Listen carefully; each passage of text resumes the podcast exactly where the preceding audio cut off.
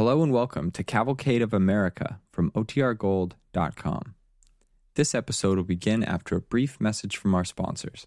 Another day is here and you're ready for it. What to wear? Check. Breakfast, lunch, and dinner? Check. Planning for what's next and how to save for it? That's where Bank of America can help. For your financial to dos, Bank of America has experts ready to help get you closer to your goals. Get started at one of our local financial centers or 24 7 in our mobile banking app. Find a location near you at bankofamerica.com slash talk to us. What would you like the power to do? Mobile banking requires downloading the app and is only available for select devices. Message and data rates may apply. Bank of America and a member FDIC. DuPont presents Judith Anderson and Burgess Meredith in Native Land on the Cavalcade of America.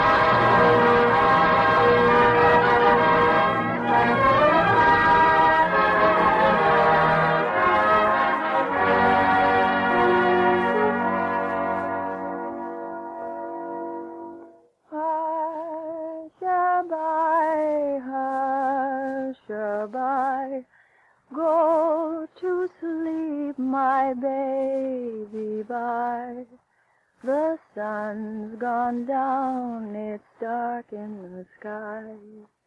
So hushaby, There is a quality of voice, there is a song that nobody ever quite forgets. It is the voice of one half of the human race, a woman's voice. Is something to reduce the shock of being born, something to make death a little easier to face, a comfort in time of sorrow, a lullaby. Our play tonight is as simple as that lullaby and as old.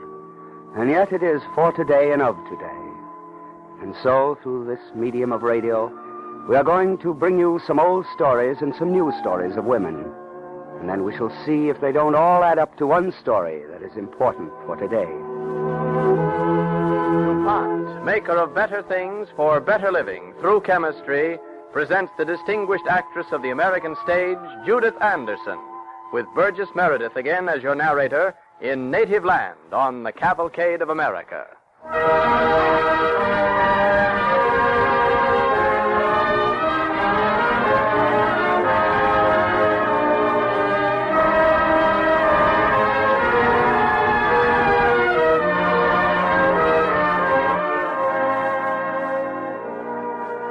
Monday, September 29th, 1941. We have come a long way, and we will go on from here. For there is an originator among us, a creator of ourselves, a renewer, a multiplier, a woman. Many things to worry her, so much depending on her. Yet out of the patient little tasks, sewing and mending and fixing things over and thinking things over, a citizen of the world is emerging, a new woman. They've been announcing her arrival for a long time. They thought maybe she was Mrs. Pankhurst. She thought she might be like Marie Curie, a scientist, discoverer of elements, or Amelia Earhart, a friar, a pioneer. They didn't know she was not one woman, but many. Not then nor when, but right now, Monday 29th, 1941.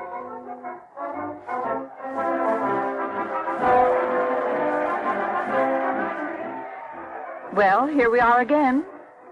They're even bringing back the styles, making us look like 1918. But it's not like 1918. There's something different this time. I don't mind giving up stockings, but they'll find out lipstick really means something to a woman's morale. I'm not going to sit home. Not me. I'm learning his job, too, just in case. Sometimes I wonder about bringing more children into the world the way it is. But John wants children, and so do I. We can't just stop living, no matter what happens.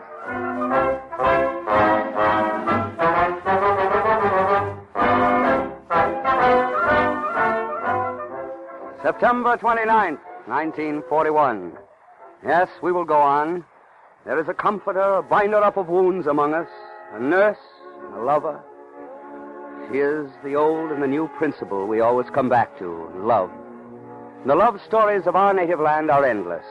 There is one, they tell, about a woman who was a citizen of this republic when it was still only a hope, only a dream in the minds of a few brave men and women. It is a curious kind of love story, one you have to look at closely even to see the love in it.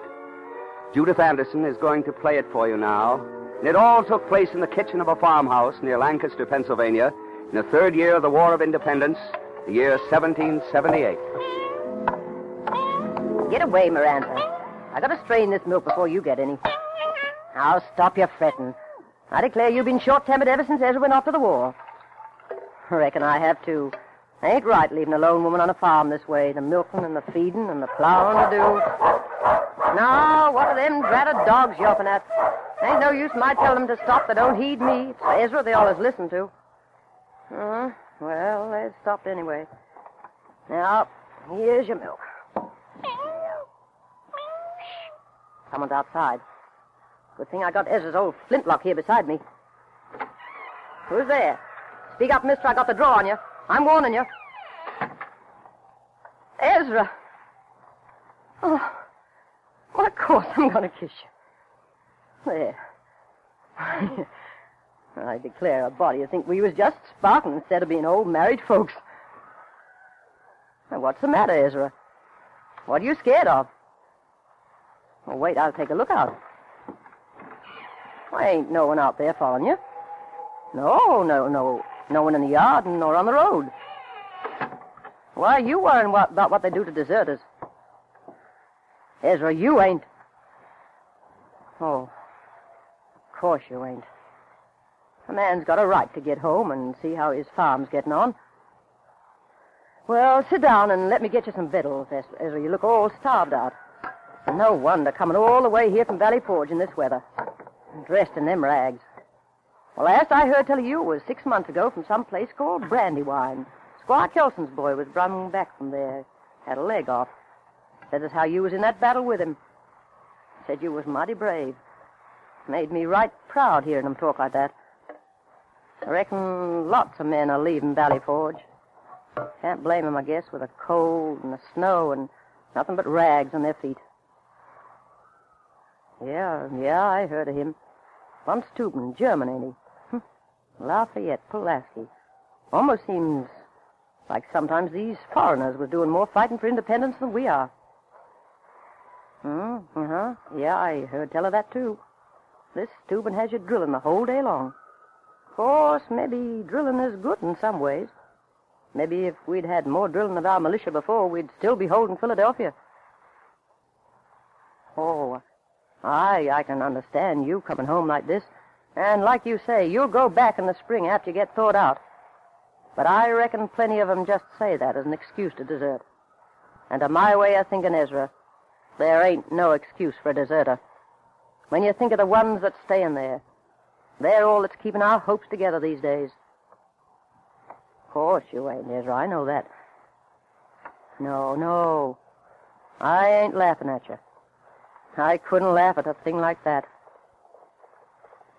Ezra, listen. The horseman. He's turned in here.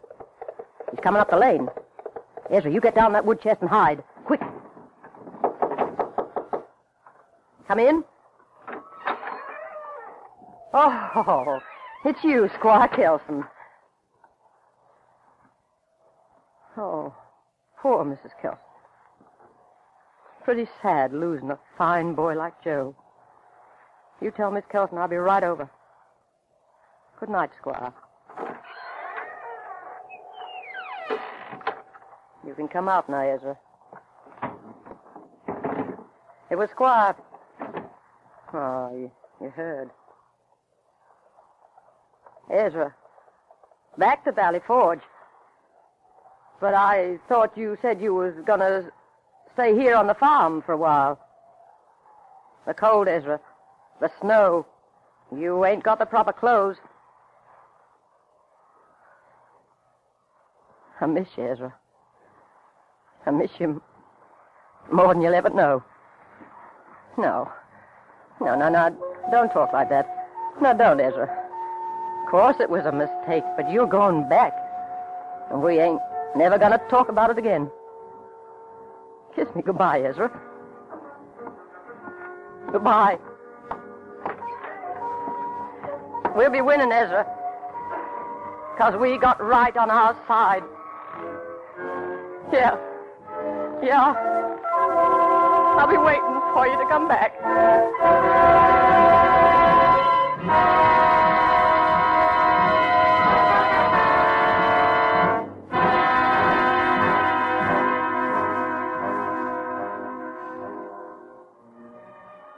This woman who sent her man back to Valley Forge was not to be the last of her race. She's lived in many places in her time, can look for her in the hills and the frontier country. The men went there first alone, and with them the center of town was a saloon. And then the women came. The center of town became a school, a town hall, a courthouse, a skyscraper. A few weeks ago, the women changed it again. The center of town was an enclosure of chicken wire piled high with aluminum. Old aluminum, old pots and pans, but not for sale. The people crowded around it, admiring the women's gift to their nation. Excuse me. Can I get through, please? Why, sure, Miss Brady. What's the trouble, ma'am? You lose something? Well, it's my little saucepan. See, it's right on top of the stack there. I want to get it back. Well, uh, Miss Brady. See, my you know- daughter gave it to the man while I was out. I bought one to put in its place. It's brand new. Oh, sure, sure, Miss Brady. We'll swap with you. Yeah, the old one don't look much like. I anything, know. But it, it means a lot to me, Mr. Simmons. I've had it almost 20 years. It was a wedding present. The only one I ever got.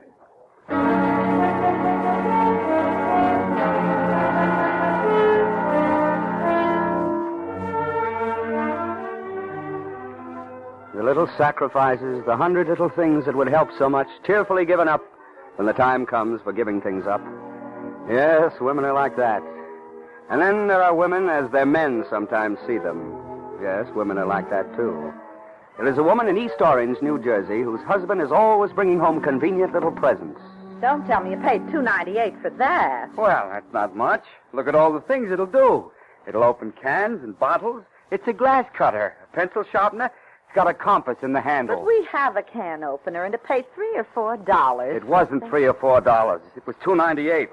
And we haven't got a decent can opener in the house. Here, let me show you. Where's the can you were going to open for supper? This one? I was. You know, you could make your work twice as easy if you had any kind of instinct about machinery. Now you just slip this little thing over here. kind of stiff at first. Arthur, did you hurt yourself? No, no, I just caught my thumb.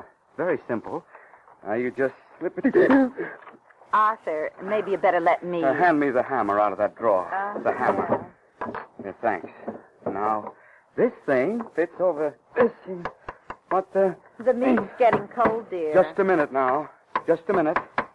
Must have been busted when he sold it to me. Dear, what's the compass in the handle for? Oh, that crook. What? How do I know? If I ever get my hands in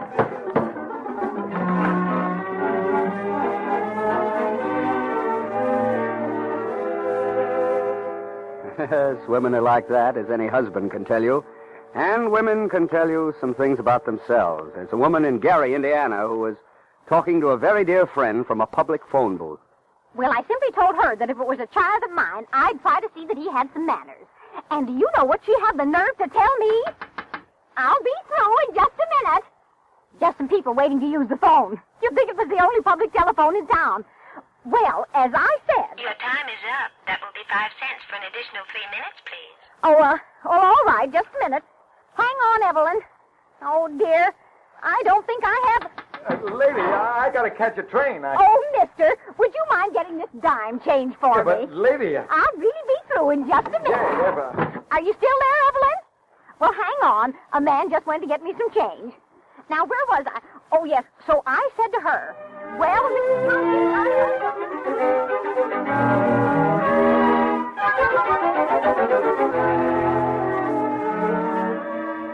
Women are like that.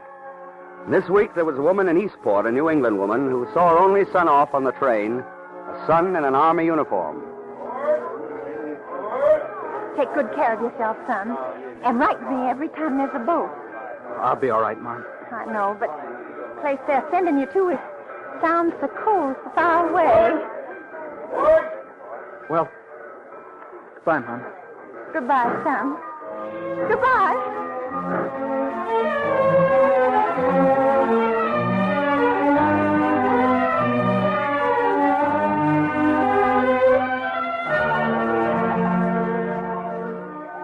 A new story, an old story.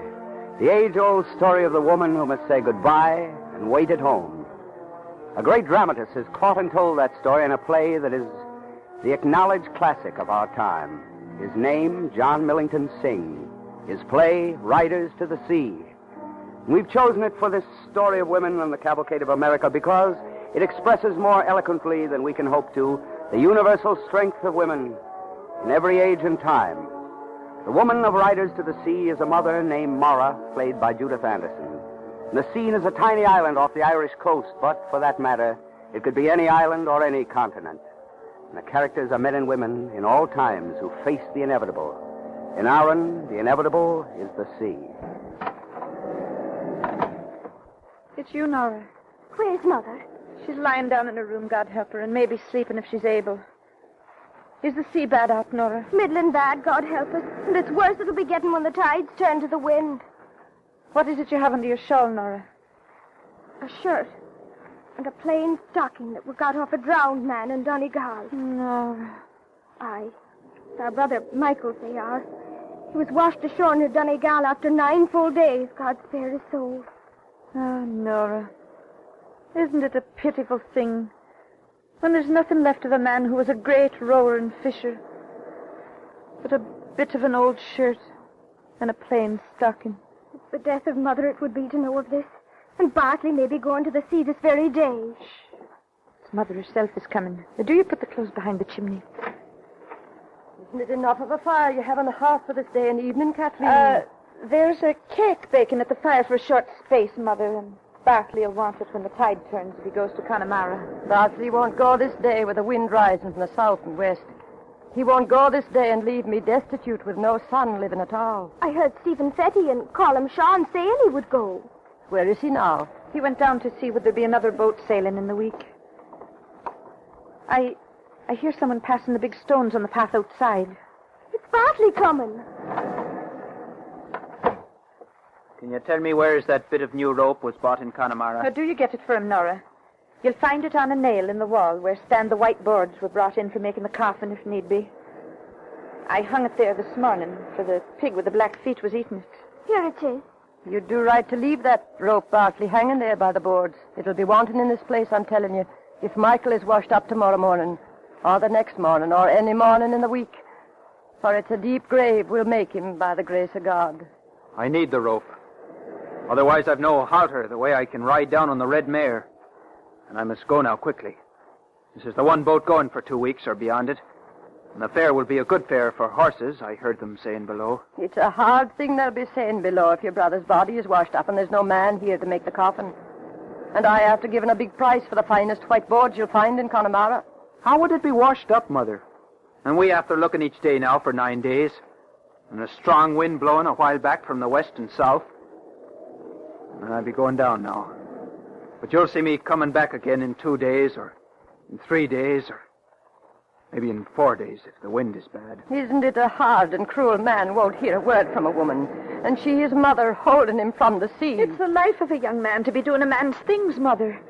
Be gone to the sea or whatever need be. And I must go now quickly. I ride down on the red mare, and the grey pony will run behind me.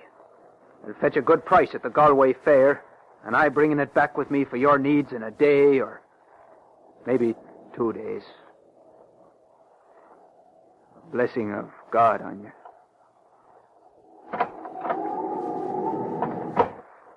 He's gone now, God spare us, and we'll not see him again. He's gone now, and when the black night is fallen, I'll have no son left me in the world. Why wouldn't you give him your blessing, Mother, and he looking round in the door? Isn't it sorrow enough is on everyone in this house, without your sending him out with an unlucky word behind him and a hard word in his ear? The Son of God forgive us, Kathleen. We're after forgetting to give Bartley his bit of bread. Here, Mother, do you take it, and let you go down to the well and give it to him and he passing. You'll see him then, and the dark word will be broken, and you can say God speed you, the way he'll be easy in his mind. Give her the stick, Kathleen, or maybe she'll slip on the big stones. The stick Michael brought from Connemara. Thank you, child. Michael's stick. All that's left of him. Aye. In the big world, the old people do believe in things after them for their sons and children. But in these days, in this place, it is the young men do believe in things behind for them that do be old.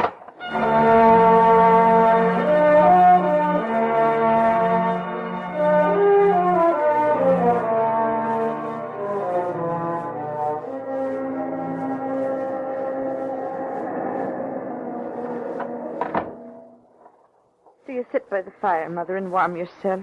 Didn't you give him his bit of bread, Mother? You still have it in your hand. What is it ails you, tall mother? I've seen the fearfulest thing any person has seen since the day Bride Dara seen a dead man with a child in his arms. Tell us what it was. I went down to the well. Then Bartley came along, and he riding on the red mare and not stopping. Oh, the son of God spare us. Then I seen him. What is it you seen? I seen Michael himself. Nay, Mother. It wasn't Michael you seen. His body is after being found in the far north. And he's got a clean burial by the grace of God. I tell you, I'm after seeing him this day, and he riding and galloping, Bartley on the red mare, and he going by quickly, and the blessing of God on you, he says. I looked up then, and there was the grey pony running after, and Michael upon it, with fine clothes on him and new shoes on his feet. No, Mother. It was not Michael. Michael is after being found near Donegal. Give her the clothes of his they found, Kathleen, so she may see for herself. A bit of shirt and a plain stocking. It is his they are, surely. Bartley will be lost now, too. Let you call in Eamon and make a good coffin out of the white boards for Bartley. It is Bartley will be safe, Mother. Didn't the young priest say the Almighty God wouldn't leave yourself destitute with no son living? It's little the likes of him knows of the sea. I've had a husband and a husband's father and six sons in this house. Six fine men. And some of them were found and some of them were not found. But they're gone now, the lot of them. There were Stephen and Sean were lost in the great wind and found after in the Bay of Gregory. And carried up the two of them on the one plank and in by that door that looks out to the sea. What's that, Kathleen? Someone calling us from the shore, surely. They carried them in, and I stood here waiting. And I seen two women and three women and four women coming in, and they crossing themselves and not saying a word. Nora, it's them. The old women and the old men. Kathleen, Nora, is it Patch or Michael they come for? Or what is it at all? Why are the old women coming in like this and I just telling of it? They're carrying the thing among them. And there's water dripping out of it. Is it Bartley, it is? It is surely, Maura. God rest his soul. Softly now, Patrick. Lift him up and lay him on the table. Aye. What way now was my son drowned? The gray pony knocked him into the sea. And he was washed out where there's a great surf on the white rocks. Yeah, the gray pony, is it? Aye. They're all gone. Six sons and a husband, and the husband's father. All gone. And there isn't anything more the sea can do to me. Colum. Aye. Maybe yourself and Eamon would make a coffin when the sun rises. Be there are nails with the boards there, Kathleen? There are not, Colum. We didn't think of the nails. The great wonder you wouldn't think of the nails. It isn't that I haven't prayed for you, Bartley and Michael, to the Almighty God. It isn't that I haven't said prayers in the dark night till you wouldn't know what I'd be saying. But it's a great rest I'll have now, the way all women have when the time is done, and great sleeping in the long night. My son Michael has a clean burial in the far north, and my son Bartley will have a fine coffin, and both of them having done what they had to do. What more can we want of them than that? No man at all can be living forever. And a woman must be satisfied, and she going on with life till it ends.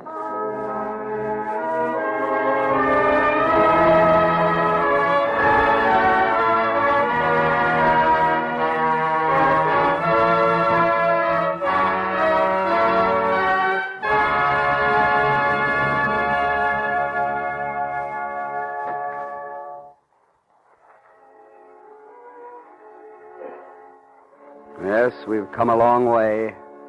But we will go on from here, for there's an originator among us, a creator of ourselves, a multiplier, a woman. And whatever new thing she will be doing will be from the ancient source of her strength, out of the old and new principle, love, and the courage to go on.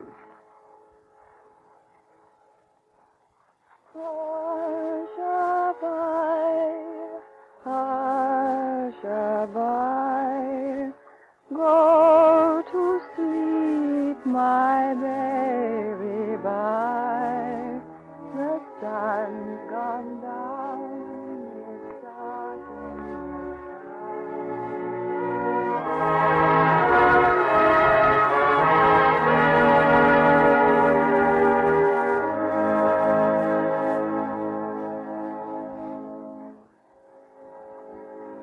are listening to Native Land on the Cavalcade of America, sponsored by DuPont, maker of better things for better living through chemistry. The National Defense Program headlines the news of the day. A program so vast it challenges the mind to grasp it. Planned and executed in typically American style, it will succeed, partly because all the precious know how of American industry is behind it. One of the main reasons America has such knowledge is that as a nation we believe in research. American industry spends $300 million a year on research, with 2,300 companies employing more than 70,000 trained research specialists, a vast reservoir of knowledge upon which the nation can draw. Chemistry has long been a leader in research in the United States, with chemical and allied industries employing by far the greatest number of research workers. The DuPont Company alone maintains 31 research laboratories in various sections of the country. What do they do? Well, a laboratory at Richmond, Virginia continually works to improve rayon yarn. From a DuPont laboratory at Buffalo, New York has come Fiber D, a wonderful new textile fiber which promises better wearing, more brilliant, moth-proof rugs and carpets.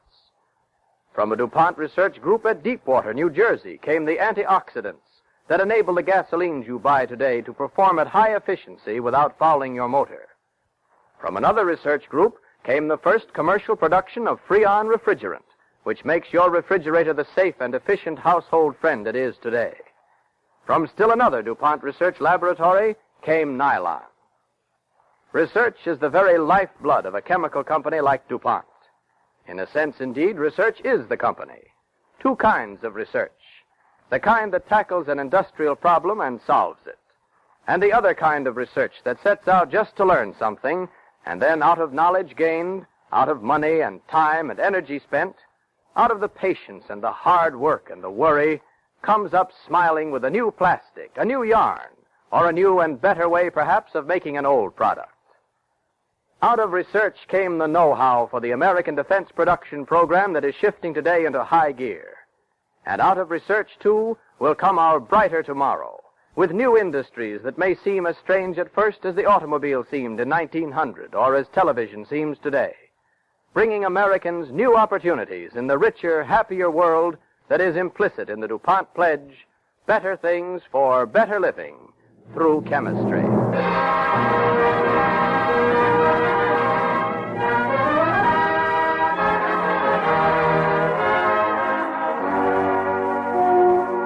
Next week, the Cavalcade of America will present the great American actor Paul Muni in an original radio play by the eminent screenwriter Dudley Nichols. In this, his first play written for radio, Dudley Nichols has told the amazing story of Simon Bolivar, who first dreamed of Pan American unity. On Cavalcade next week, Bolivar the Liberator, starring Paul Muni. On the Cavalcade of America, you have heard Judith Anderson featured in a dramatic monologue and in a radio adaptation of John Millington Synge's Riders to the Sea. Native Land was prepared under the supervision of Robert L. Richards in collaboration with Robert Tallman. This is Burgess Meredith sending best wishes from DuPont. This is the Red Network of the National Broadcasting Company.